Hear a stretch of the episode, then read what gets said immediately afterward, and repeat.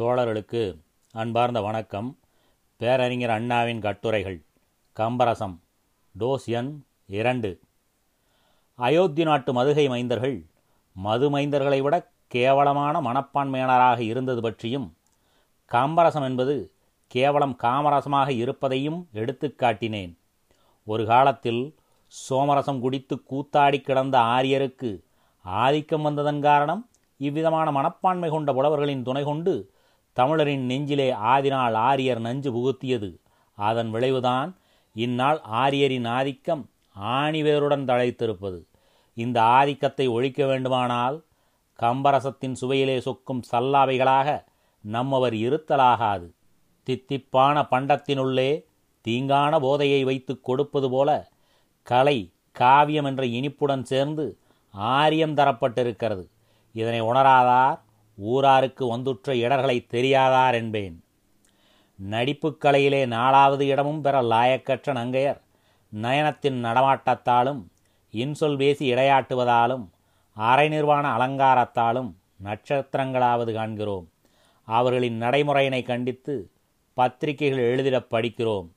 ஆமப்பா அவள் எந்த படத்திலே நடித்தாலும் ஆபாசமான காட்சிகளாகத்தான் இருக்கிறது என்று பேசுகிறோம். சினிமா கலையின் சீர்கேட்டினை கண்டிக்கிறோம். ஆனால் கம்பனின் கலையிலே தேங்கிக் கிடக்கும் காமரசத்தை கண்டிக்க முன்வர மறுக்கிறோம். நா கூசுகிறது நடுக்கம் பிறக்கிறது. ஏன் இந்த ஓரவஞ்சனை? பனிநீரில் குளித்து பட்டாடை உடுத்தி பரிமளகந்தம் பூசி அணிவள உண்டு பஞ்சனை ஏகி பாசமூட்டும் விழியும் சிலம்பு கொஞ்சும் பாதமும் பவளச் செவ்வாயும் பளிங்கு போன்ற உடலும் பவுன்னிற மேனியும் பதைப்புறு காதலும் உடைய பாவையர் பக்கத்திலிருந்து ஆளவட்டம் வீசியும் அன்பாய் என்ன தேவை என்று கேட்டும் அருகே சென்று கொஞ்சுமொழி பேசி பஞ்சபானத்தை வீசி படுக்கையிலே பக்கத்திலே படுத்து இந்த ரசம் கேட்காமல் எதிர்பாராமல் கிடைத்திட்டால் எப்படி இருக்கும்? அதுவும் ஒரு காசும் செலவின்றி முன்பின் கண்டதில்லை தூது விட்டதுமில்லை. ஆனால் அந்த ரசவள்ளிகளோ உல்லாசத்தை ஊகையுடன் தந்து உரசி நின்று உபசரிக்கின்றனர். ஒரு பொருளும் கேட்டாரில்லை. வழி அணைந்த சுகமன்றோ சுகம்? அதிலும் வக்ரங்களல்ல வகையிழந்த வயோதிகங்களும் அல்ல சரசகுணா ஜெகன்மோகிகள் ஐயா வகை தரும் பருவமுள்ள மங்கையர் வாசமலர் கூந்தல் அழகியர் அவர்கள் அருகே அழைத்து இருகை பற்றி இழுத்து மஞ்சத்தில் படுக்க வைத்து பக்கமேவி படுவாவியாம் மதனன் விடு கணைகளை பொடி பொடியாக்கி விடுகிறார்கள். பரதா எங்கேயப்பா இத்தகைய புண்ணியவதிகள் உள்ளனர்? இத்தகைய காமவள்ளிகள் கருணாமூர்த்திகள் தியாகதேவிகள் எங்கே உள்ளனர்? இருந்து முகந்திருந்து ஈரோடு பேன் வாங்கி எழுந்து வாயேண்டி இரவு மணி பத்தாச்சு என்று அழைத்தாலும் இருமலும் காய்ச்சலும் இழுத்து வதைக்குதே என்று ஈனக்குரலில் பேசிலும் இன்பக் கொல்லிகளிடம் இடப்பட்டு கிடக்கிறோமே. கண்டதும் கலிகொண்டு மதான் மாளிகைக்கு அழைத்துச் செல்லும் ஆரணங்கள் உள்ள அந்த போகபூமி எங்கே இருக்கிறது? எமக்கு கூறு என்று கேட்க தோழர்கள் துடிப்பர். கலவியை கேட்கும் முன் வழங்கும் இக்காரிகையர் வாழுமிடம் தெரியும். ஆனால் என் மொழியை அவர் கேளார். அந்த கோலாகல கம்பெனியின் மேனேஜிங் டைரக்டர் சாதாரண சாமானிய பேர்வழி அல்ல. பரமனருள் வெற்று பந்தபாசம் விட்டு நாலு வேதம் கற்றுணர்ந்த பரத்துவாஜ மாமுனிவர். இந்த இன்பத்தை இல்லை என்னாது ஈயும் வள்ளற்றன்மை கொண்ட வனிதையரின் வசீகர கம்பெனியின் மேனேஜிங் டைரக்டர். என்ன புதிரப்பா கிளப்புகிறாய்? அரை நொடிக்குள் எனது ஆனந்தத்தை தகர்த்து விட்டாயே. போகம் வழங்கும் பூவையருக்கு யோகம் செய்யும் முனிவரா ஏஜெண்டு. இது எம்மால் நம்ப முடியவில்லையே. காம குரோதிகளை அடக்கும் ரிஷிசிரேஷ்டர் காமக்கூத்து கழகத்தின் நிர்வாகியா? ஓமத்தீயை மூட்டி சாம வேதத்தை பாடிடும் சர்க்குணம் காமத்தீயை மூட்டி சரசகீதம் பாடிடும் மடந்தையர் மன்றத்திற்கு தரகரா? ச இது சுத்த தப்பு என்று கூறுவீர்கள். தயவு செய்து நம்புங்கள் தோழர்களே கூறிய அந்த குணவதிகளின் கூட்டத்துக்கு பரத்வாஜ மாமுனிவரே மேனேஜிங் ஏஜெண்டாக இருந்தார். அவர் அழைத்தார். அவர்கள் சதங்கை கொஞ்சம் ஓடி வந்தனர். அவர் பணித்தார். முனிவரின் விருந்தினருக்கு அந்த சுந்தரிகள் மகிழ்வூட்டினர். பர்ணசாலைகளிலே அல்ல சாதாரண மாளிகைகளிலும் அல்ல சந்திரமண்டலம் போன்ற தமது மாளிகைகளிலே. சந்திரமண்டலம் வெறும் சுந்தரம் மிகுந்ததாக மட்டுமா இருக்கும் சந்திரன் என்ன சாமானிய பேர் வழியா குருபத்தினியை கூடிய குணாளன். அவனுடைய மண்டலம் போன்ற அழகும் காமம் ஒழுகும் நெகிழும் இடம் அந்த சுந்தரிகளின் மந்திர மாளிகைகள் இன்னும் ஒன்று கேண்மீன் நீ மந்திரியா? அப்படியானால் மஞ்சத்தில் வா. நீ யார் மந்திரிகளின் தேரோட்டியா? சரி வெளியே போய் படு. நீ யார் சேனாதிபதியா? மெத்தச் சந்தோஷம். போர்க்கோளத்தை களைத்துவிட்டு சயனக்கிரகம் வாரும். நீர் யார் சேனாதிபதியின் சேவகனா? நீ போய் தெருத்திண்ணையிலே படுத்துறங்கு என்று அந்த மாதர் வேதம் பாராட்டி தக்கோருக்கு தயை காட்டி மற்றையோரை இல்லை என்று வாட்டினர் என்று கருதுகிறீர்களா? அப்படி செய்யவில்லை. வேதனலை கண்டு காதலை நிறுத்தும் கயவரல்ல அந்த கருங்குழலிகள். எல்லாரும் இன்புற்று இருப்பதுவே அல்லாமல் வேறொன்றும் அறியா பராபரங்கள் அப்பாவைகள். சர்வம் ஜெகநாதம் எவரையும் விடவில்லை. சகலருக்கும் சரி என்று சம்மதித்தனர். இனி பொறுக்க மாட்டோம் பரதா எங்கே இருக்கிறது இந்த உபச்சார விடுதி? இதற்கும் பரத்வாஜருக்கும் என்ன சம்பந்தம்? நீ கூறுகிறபடி எப்போதாவது நடந்ததா? அந்த அதிர்ஷ்டசாலிகள் யார்? அந்த சம்பவம் நடந்தது உனக்கு எப்படி தெரியும்? என்று அடுக்கடுக்காக கேட்க வேண்டாம் தோழர்களே கூறிவிடுகிறேன். இந்த விடுதி இருக்குமிடம் சொர்க்கலோகம். இதனை அனுபவித்தவர் அயோத்தியின் மதுகை மைந்த இதை நடத்தி வைத்தவர் பரத்வாஜ மாமணிவர் இதை நான் தெரிந்து கொண்டதும் கம்பனின் கதையினால்தான்.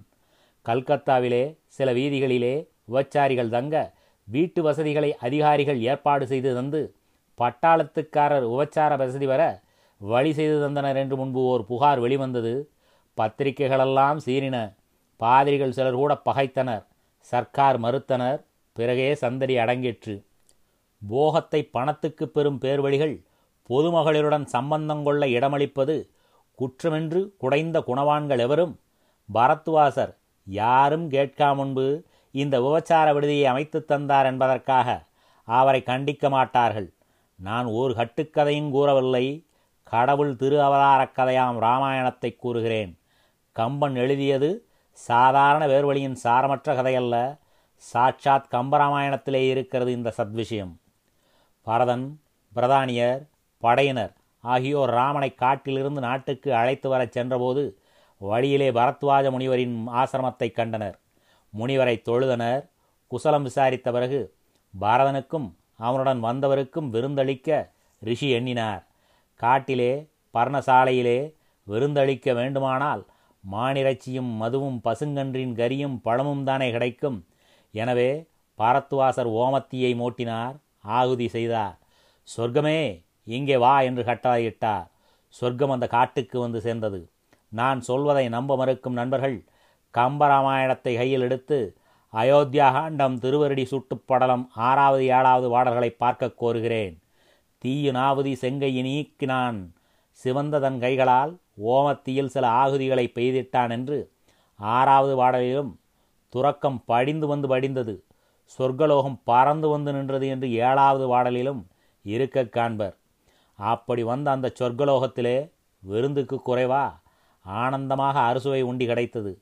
அத்துடன் நிறுத்திவிட்டிருக்கலாம் கவி. ஆனால் கம்பரா நிறுத்துவார். இளவு வீட்டு வர்ணனையிலும் மாதரின் எழை தீட்டும் காம பொழிலின் காவலர் அல்லவா கம்பர்?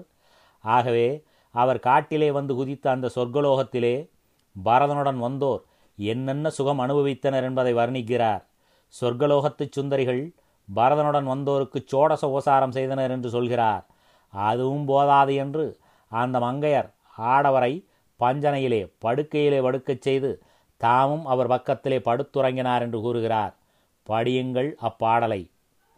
அஞ்செடுத்தவமளி அளத்தக பஞ்செடுத்த பரிபுரம் பல்லவ நஞ்செடுத்த நயனியர் நவ்வியர் துஞ்ச வந்தனை மைந்தருந்துஞ்சினர் காமரசத்தை எவ்வளவு கருத்தோடு கனிவோடு கம்பர் பொழிகிறார் வாருங்கள் முதலிலே பஞ்சனையின் சிறப்பு பிறகு பாவையரின் வர்ணனை பிறகு ஆடவரும் பெண்டிரும் பக்கத்தில் படுத்துறங்கும் காட்சியின் வர்ணனை நல்ல வேளையாக அத்தோடு விட்டார்.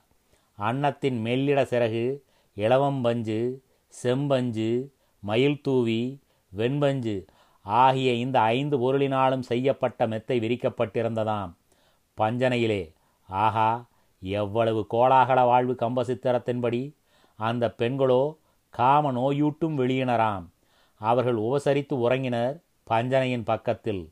அப்போது மைந்தரும் துஞ்சினர். ஏனப்பா தூக்கம் வராது?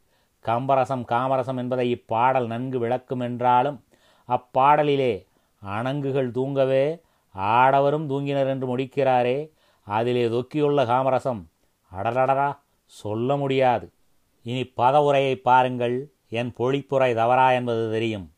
அஞ்சடுத்த அமளி அன்னத்தூவி இளவம்பஞ்சு செம்பஞ்சு மயில் தூவி வெண்பஞ்சு எனும் ஐந்து பொருள்களால் ஆன படுக்கை மெத்தையிலே அளத்தகம் பஞ்சடுத்த செம்பஞ்சு குழம்பு ஊட்டப்பெற்ற பாரிபுரம் பல்லவம் சிலம்பணியை அணிந்த தளிர் போன்ற பாதங்களையும் நஞ்செடுத்த நயனியர் காம நோயை ஊட்டும் காரணத்தால் விஷம் போன்ற விழிகளையும் உடைய தேவ மகளிர் நவ்வியின் துஞ்ச பெண்மான்கள் போல அருகிற்படுத்துறங்க அத்தனை மைந்தரும் துஞ்சினர் பாரதன் சேனையில் உள்ள ஆடவர்கள் அனைவரும் உறங்கினார்கள். திருவடி சுட்டுப் படலம் பதினோராவது செய்யுளது. பரதனின் சொந்த சரக்கல்ல. அத்தனை வாய்ந்தரும் என்று கவி கூறினாரே. அதன் கருத்தை பிரிதோர் பாடலில் பன்னிரண்டில் விளக்கமாகவே உரைக்கிறார். வேந்தர் ஆதி சிவிகையின் வீங்குதோள் மாந்தர்காரும் அந்த தேவமாதர் உபசரித்தனராம். அதாவது வேந்தர் ஆதி அரசர் முதலாக சிவிகையின் வீங்குதோள் மாந்தர்காரும். பல்லக்கு தூக்குவதால் வீங்கிய தோளையுடைய மனிதர்கள் ஈராக அனைவரையும் அம்மாதர் அன்போடு உபசரித்து அளவலாவி அம்சதூலிகா மஞ்சத்தில் அருகே வடுத்திருந்தனர் இந்த ஆரிய திருத்தொண்டு புரிய அவர்களை அழைத்தவர் பரத்வாஜர்.